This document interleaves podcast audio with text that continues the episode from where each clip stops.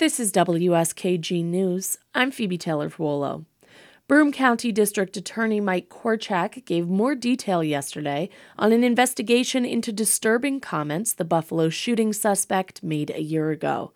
The DA insisted that law enforcement followed correct protocol. Korchak says police couldn't have done anything more to intervene under current law.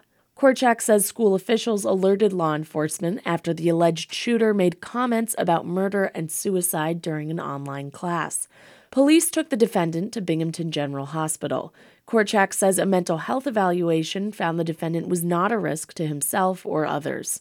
He says law enforcement could not have known the defendant would carry out the attack a year later. You're reaching into, or trying to read people's minds and things of that nature. That's why I feel that the state police did what they had to do. They took him up to Binghamton General Hospital and got an evaluation. Police could have requested an extreme risk protection or red flag order that would bar the alleged gunman from possessing or purchasing firearms. But because a mental health professional found that the defendant didn't pose a threat, Korchak argues that would have been difficult to prove in court. He says, due to HIPAA laws and how recent the shooting was, he does not have the contents of the mental health report yet. In Vestal, I'm Phoebe Taylor Vuolo, WSKG News.